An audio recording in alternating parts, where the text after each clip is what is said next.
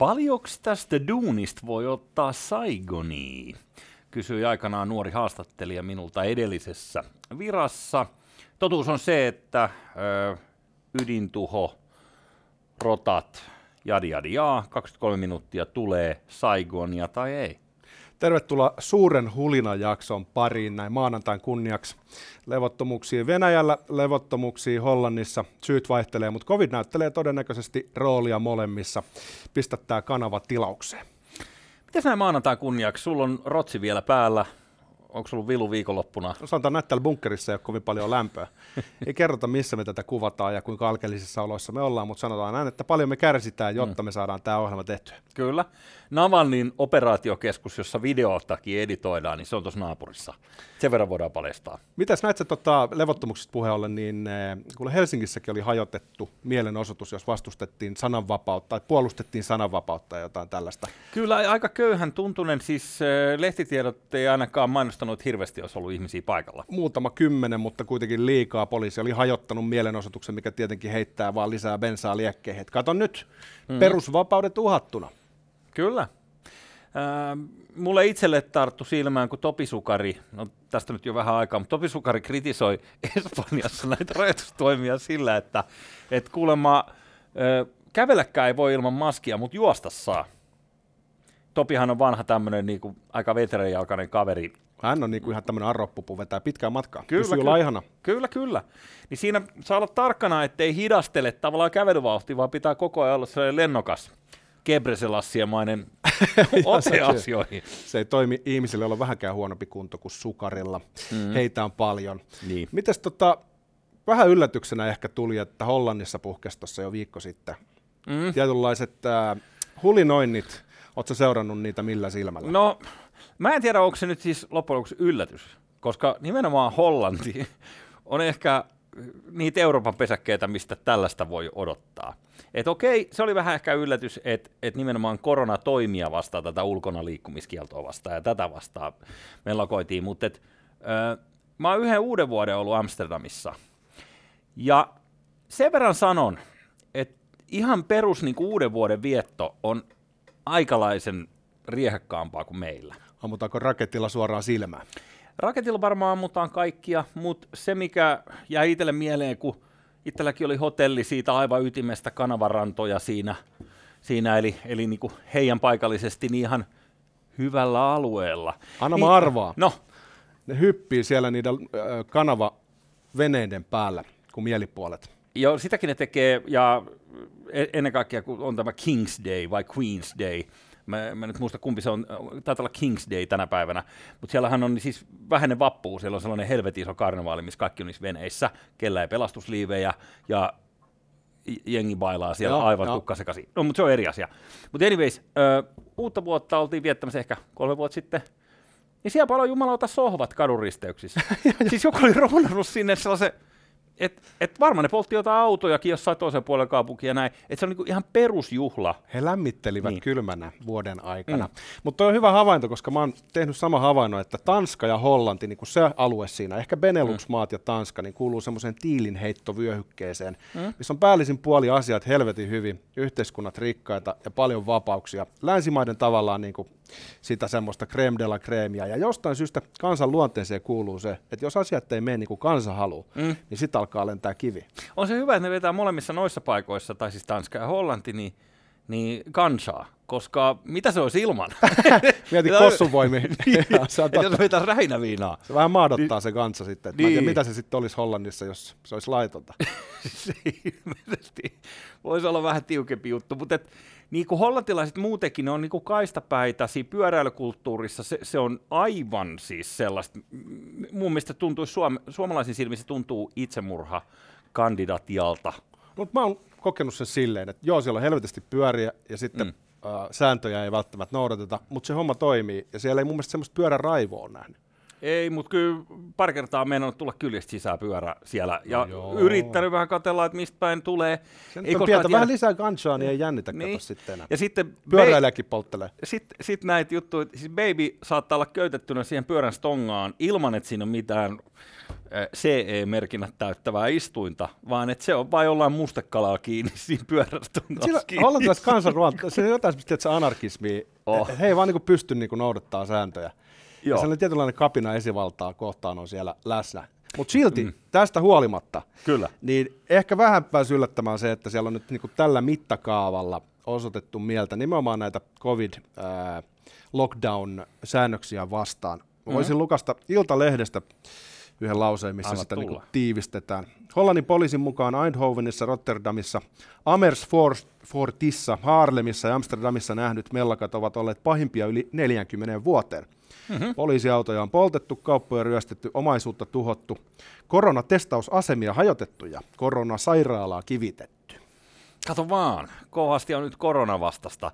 Siellä on joku vajaan sen sakko siitä, jossa uhmaat kieltoa, eli, eli uhmaat tätä ulkonaliikkumiskieltoa, niin se nyt kuitenkin tuntuu sitten niinku tavan kansan lompakossa aika, aika, aika paljolta, että siis 100 euroa siitä, että sä kävelet kadulla, niin on se aika paljon.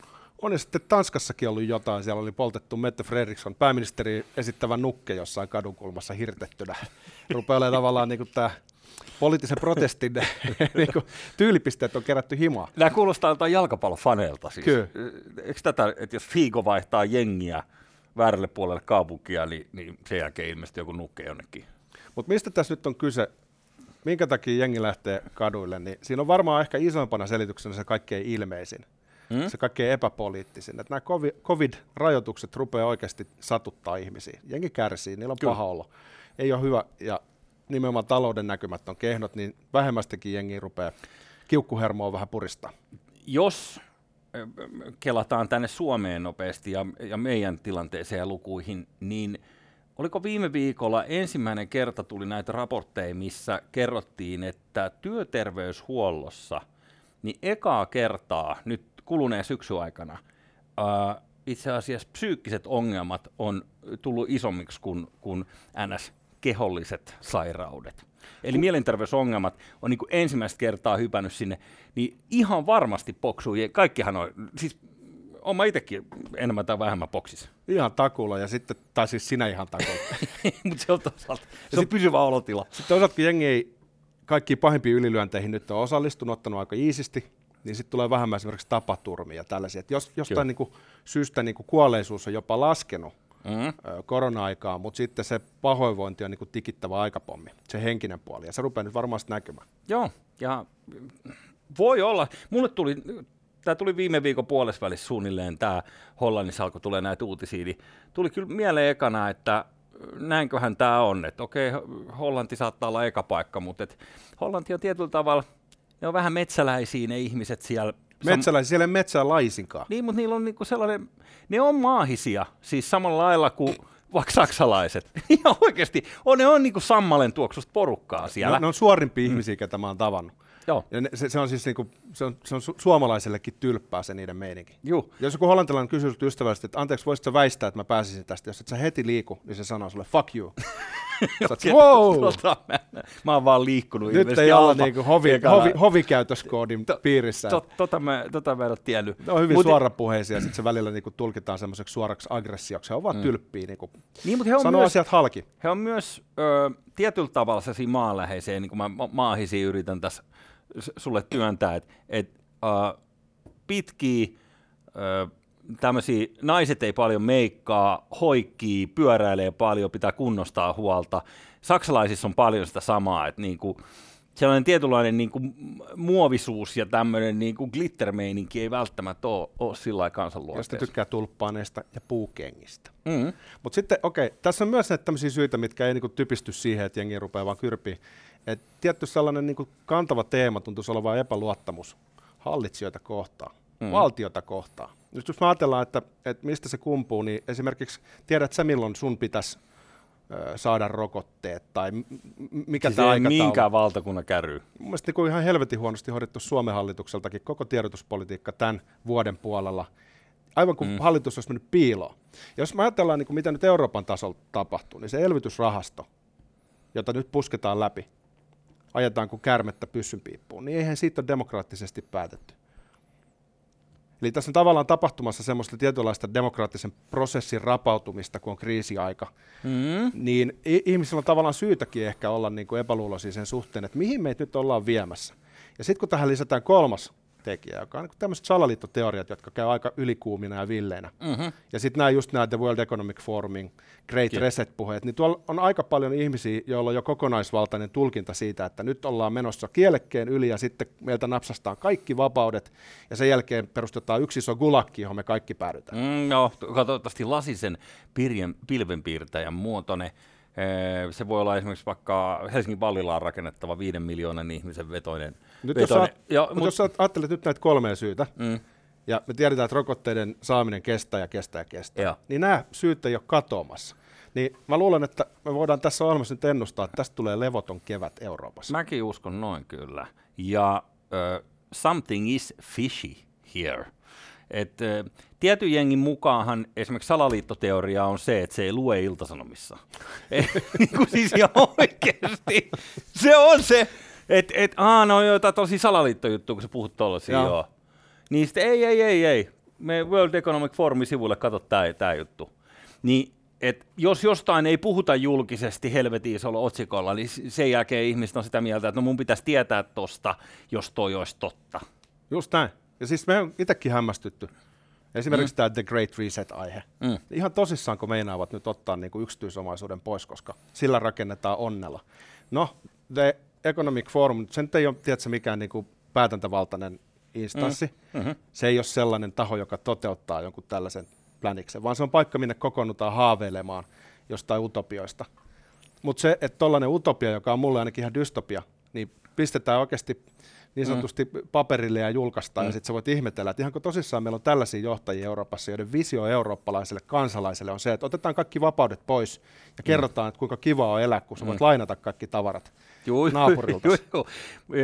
Ja et toi haaveilemaan, että kokoonnutaan haaveilemaan Davosiin vähäksi aikaa, mm, se kuulostaa vähän sellaiset niin kuin kolmekymppisten ihmisten, jo, joilla ei ole ne tunteet, niille ei ole elämäntarkoitusta ja sitten ne on käynyt joogaretriitillä, niin sitten ne menee sinne miettiä ja haaveile.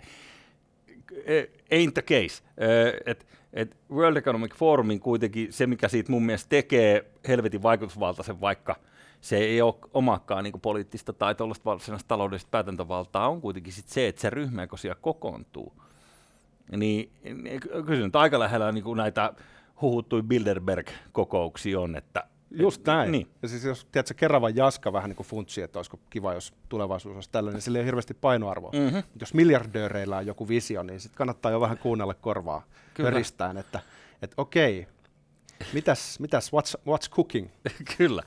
Mutta tuossa varmaan ihan oikeassa. Mä, e, viime viikolla tuli se uutinen, niin mä kelasin kyllä täsmälleen samaa, että saattaa olla, että tässä menee vielä aika kireeksi tämä touhu, koska kyllä tämä kello tikittää koko ajan. Että kyllä on, tuolla on porukka aika, aika niin kuin, että siinä vaiheessa kun viedään se, että tulevaisuuden näkymät katoo, että se, että okei, että tästä päästään ja mä saan mun duunit ja perheen hoidettu tälle ja selviin mun asentolainoissa, niin niin kauan ihan fine.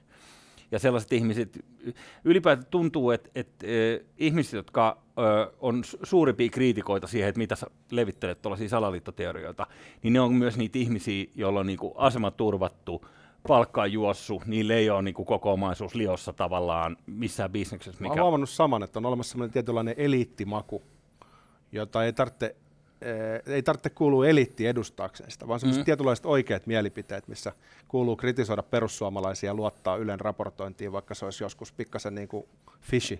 Kyllä. Niin nämä ihmiset on viimeisiä, jotka varmaan niin kuin myöntää esimerkiksi, että aika monet hallitukset Euroopan tasolla näyttää epäonnistuneen erityisesti tiedottamisessa. Meitä pidetään tällä hetkellä yllättävän pimennossa, ja mä hämmästelen sitä tapaa, miltä tätä nyt tehdään. Ja mm. sitten kun Krista Kiuru tulee puhumaan, niin kukaan ei tajua, mitä helvetti se puhuu. Sen takia, että kun sä litteroit auki tekstiksi sen, mitä se tyyppi puhuu, niin eihän siinä ole mitään järkeä. Ja herää kysymys, että tuotetaanko tässä niin sanottua retorista noemaa, eli tämmöistä tietynlaista tarkoituksellista hähmäisyyttä, mm-hmm. jolloin on pikkasen vaikea tajuta, että missä nyt mennään. Kyllä. Musta tuntuu, että siellä on mm. niin helvetimoinen pelko periseessä. Eli pelko siitä, että tehdään sellaisia virheitä, mitkä maksaa sitten oman poliittisen uran. Ja siis kyllä mennään, sanoa, vi, mennään viranomaisten selän taakse piiloon ja pyritään välttelemään julkisia tilanteita, missä joutuisi puolustamaan niitä valintoja, mitä nyt tehdään. Mhm. No, mutta mitä siitä seuraa on se, että syntyy valtava tyhjiö, joka täyttyy sitten huhuilla, salaliittoteorialla ja ihan sillä itsellä. Mm-hmm. Joo, ja kyllä mun täytyy sanoa siis sen verran puolustukseksi näille niin kuin suhteellisen kokematon nuori poliitikko, ainakin niin tuossa positiossa, missä on, niin ää, en, en mä paljon niin kadehdi tämän hetken, niin kuin, ne, jotka istuu hallituksessa, joutuu antaa näitä julkilausumia ja selittelee jossain helvetin A-studioissa, että miksei tehty näin tai miksei tehty näin. Niin onhan tämä niin kuin, tavallaan ihan karmea paikka myös, koska sit, ää, jos sun pitäisi jälkikäteen ottaa syyttävä sormi, että okei, nyt käy jotain, että tehdään tämä kampis ja tämä onkin katastrofi ja tässä käy, ihmisiä kuolee, tulee jotain niin peruuttamaton vahinkoa, niin ei näistä kukaan näistä ihmisistä silti lähde istu mihinkään linnaan. Kuka ei kanna niin kuin, tavallaan vastuuta siitä lopulta, että kaikki meni ihan päin vittu. Kyllä, ja mä arvostan mm. tätä sun empaattista otetta. Joo. Mutta jälkikäteen todennäköisesti tehdään johtopäätöksiä siitä, että oliko tämä onnistuminen vai suuri epäonnistuminen. Musta tuntuu, että Euroopan tasolla niin tällaisen kriisin ikeessä niin saattaa tulla isoja huteja. Mm-hmm. Katsotaan, miten tämä tästä nyt kehittyy, mutta sanotaan näin, että ihan hirveästi ei varmaan ole millään Euroopan hallituksella aikaa lomailla tässä ja pyöritellä peukkuja, vaan tässä täytyisi nyt oikeasti ymmärtää, että toi koronapahoinvointi on tikittävä aikapommi. Kyllä. Hei, tota, mä ehdotan, että aletaan haukkua Venäjää, koska uh. se on meille ehkä vieläkin helpompaa. Oi. Siellähän niin mittakaavakin on isompi. Mm. Taas pistetty tuhansia poseen eilisissä mm. mekkaloineissa, jotka liittyy nyt tähän Navalnin äh, pidätykseen. Mutta sielläkin on varmaan vähän koronajuttuja taustalla, ehkä semmoista pidempään muhinutta tyytymättömyyttä saarin hallintoon. Kenties näin. Ähm, se, mikä tässä on jännä, niin mä en tiedä, kun sä aikaisemmin sanoit, että Putin niin kuin, sit huomaa, että se on hermostunut tai että se, se niin pelkää jollain tavalla, niin öö, ootko sä huomannut mitään nyt sellaisia viboja, että Putin olisi niin kuin, e- erityisen niin huolissaan tästä tilanteesta? Kyllä. Olen. Kyllä, olet. No niin, hienoa. Ensinnäkin Putin mainitsi Navalnin nimen, hän meni erityisesti oh. telkkariin, eikä se enää ollut se po- potilas Berliinissä tai joku muu tällainen vähättelevä. Et nyt hänellä on annettu nimi okay. Putinin suulla. Ja sitten toisekseen venäläiset televisiokanavat julkaisi kuvaa sieltä huvilalta. Mm. Ja näytti ilmeisesti, että se on ihan keskeräinen ja muuta, että väittääkö joku todella, että presidentti tällaisessa asuisi. Eli ihan paniikissa. Ja sitten Arkadi Rottenberg taisi tulla, Putinin hyvä kaveri, henchman Pietariajolta. Kyllä. Taitaa olla judopiireistä. Judopiireistä ja, ja hän lä- tuli lä- ja sanoi, että, lätkäpiireistäkin kenties et, vähän. Joo, että se palatsi on, niinku, se onkin mun. Ja toi on niin semmoinen, niinku, tiedätkö, mikkilaastari avomurtumaan. Ei tarvitse mm. olla pettynyt venäläinen kansalainen, kun ajattelee silleen, että tämä ei nyt niinku kuulosta hirveän uskottavalta. Joo. Eli kuulostaa hätävalheelta. Okei, mutta mielenkiintoista on se, että Putin pelkää ja yksi, yksi tota, indikaattori on se, että hän sanoo jonkun ihmisen nimen. Mä luulin, että se on perus niin kohteliaisuusasioita, mutta ilme, ilme, ilmeisesti ei näin. Tuossa vähän laskeskelin kuule ihan vitsin vuoksi, että, että tota, kun he on nyt pidättänyt siellä yli 5000 ihmistä näiden parin viikon aikana, mm. Että et, et, et onko heillä kapasiteettia, että kuinka paljon he pystyy laittaa jengiä poseen ennen kuin vankilat on täynnä. Niin nyt jos joku muukin huolehtii siitä, että Venäjän vankilat ei riittäisi, niin ei huolta. Sitä kapasiteettia riittää. Paljon Jenkeissä on nyt sitten sellejä. Jenkeissä? Tai, ja anteeksi, öö, sama asia, Tomedo Tomar. siis Venäjällä. No Venäjän vankikapasiteetti on siis vajaa käytöllä tällä hetkellä. On vajaa 70 prosenttia paikoista täynnä, mikä tarkoittaa, että heillä on aika paljon ylimääräistä kapasiteettia. No niin. Venäjähän on niinku historiansa puolesta kuuluisa näistä gulageista muun muassa, mitä aikaisemmin mainittiin. Ja sitten on jäänyt aika hyvä semmoinen infra. Niin Joo. Niin heillä on semmoinen, Vankileirien tuota, saaristo. Heillä on semmoinen yli 700 000 vankipaikkaa. Mm. Mikä tarkoittaa, että heillä olisi vielä noin 300 000 paikkaa poliittiselle vangille – jos tarve vaatii, niin eh, vankitila ei Venäjältä lopu kesken. Sanotko 700 000? Se on niin kuin kokonaiskattavuus. Se olisi niin kuin vissiin se, se, Silloin kun Prokkis on, on täydessä terässä, niin 700, koska äh, tämä nyt ehkä lipsasti tämä jenkit multa tähän, mutta kun äh, 2,3 miljoonaa vankia muistaakseni viimeis kun tsekkasin. Joo, jotain semmoista kahta ja puolta mäkin muistan. Joo, joo. Niin, ja en tiedä, sit potentiaali alkaa olla vissiin aika niin kuin hyötykäytetty, että, että vankilat on niin kuin helvetin täynnä. Ja sitten yllättäen niistä kahdesta ja puolesta miljoonasta, hmm. niin viisi miljoonaa mustia miehiä. Joo, ja sitten okay. var, varmaan suunnilleen saman verran on, on, on siellä eh, nimenomaan tota Gansan takia. Niin, siis siellä Eli, on joka on puoliksi on laillista, tai ainakin osassa Kyllä. paikasta laillista.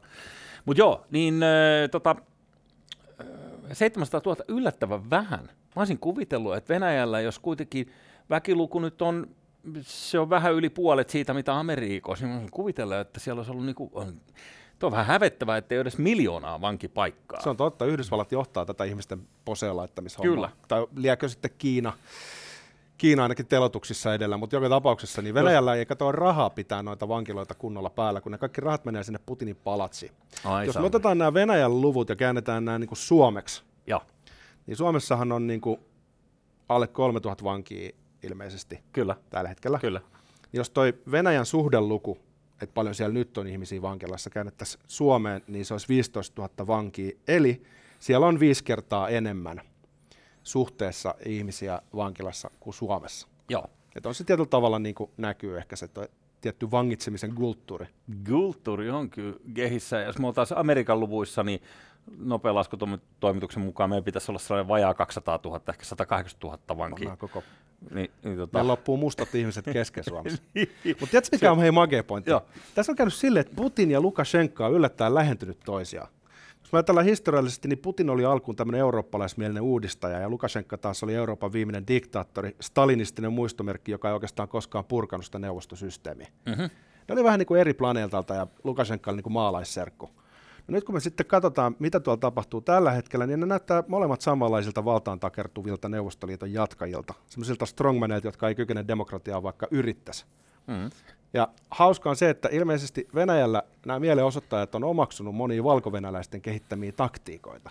Kuten että naiset menee sinne vai? Joo, sitten tanssii ja laulaa. Niillä on sellaisia juttuja, mitkä tekee niistä tavallaan niin kuin mahdollisimman niin kuin pehmeitä kohteita. Et, tiedätkö, kun sä siihen vedät niin kuin pampun kanssa. Se näyttää huonolta somessa. Se on, sä et voita ystäviä sillä, sanotaan näin. Muistatko, kun me joskus loppukesästä ehkä tai alkusyksystä puhuttiin, että kyllä se nyt on semmoinen homma, että Putinin kohtalo on sidottu Lukashenkan kohtaloon. Joo. Alkaa näyttää siltä yhä enenevissä määrin. No, vielä mä en ole valmis liputtaa Putinin varikolle, vaikka se sanoikin sen nimen, ja, ja tekas jostain Rottenberg ottaa käden virheen merkiksi pystyy, että by the way, palatsi on mun. Uh, koska en ole katsonut, kun ei näy, enkä ymmärrä venäläistä mediaa, mutta jos mun pitäisi jotakin arvata, niin tätä on uutisoitu jonain niin kuin pienenä kiusantekona. Tä- Tätä on uutisoitu varmaan näitä mielenosoituksia Venäjällä saman tyyliin, kun me naureskeltiin äsken tuossa, että et, et, et eduskuntatalo edessä oli muutama kymmenen ihmistä, hähähä. Itse asiassa niitä oli ilmeisesti näytetty näitä tota, poliisin pamputuksia. Jotkut analysoivat sen takia, että se lähettäisi pelkoviestin, että älkää osallistuko, nyt Jaa. vedetään lujaa. Okei, okei, Et siinäkin on joku pieni muutos, mutta oot ihan oikeassa, mä samaa mieltä. Se Lukashenkakin on aika yllättävä siitä. Silloin kun oli se teatterikaappausdraama ja ne meni sinne Ineen sinne teatteriin ja ampu kaikki, niin e, yksi kaveri oli Venäjä, mä kysyin siltä, että hei miten Moskovassa kaikki on varmaan ihan paniikissa. Sanoin, mitä? Ai, kaikki on paniikissa. Vittu, tää on Venäjä, hei, bailut jatkuu. Et lisää vodkaa pöytään, unohda koko homma. Ai, ai, ai, koska kuningas on kuollut. Kauan eläköön kuningas.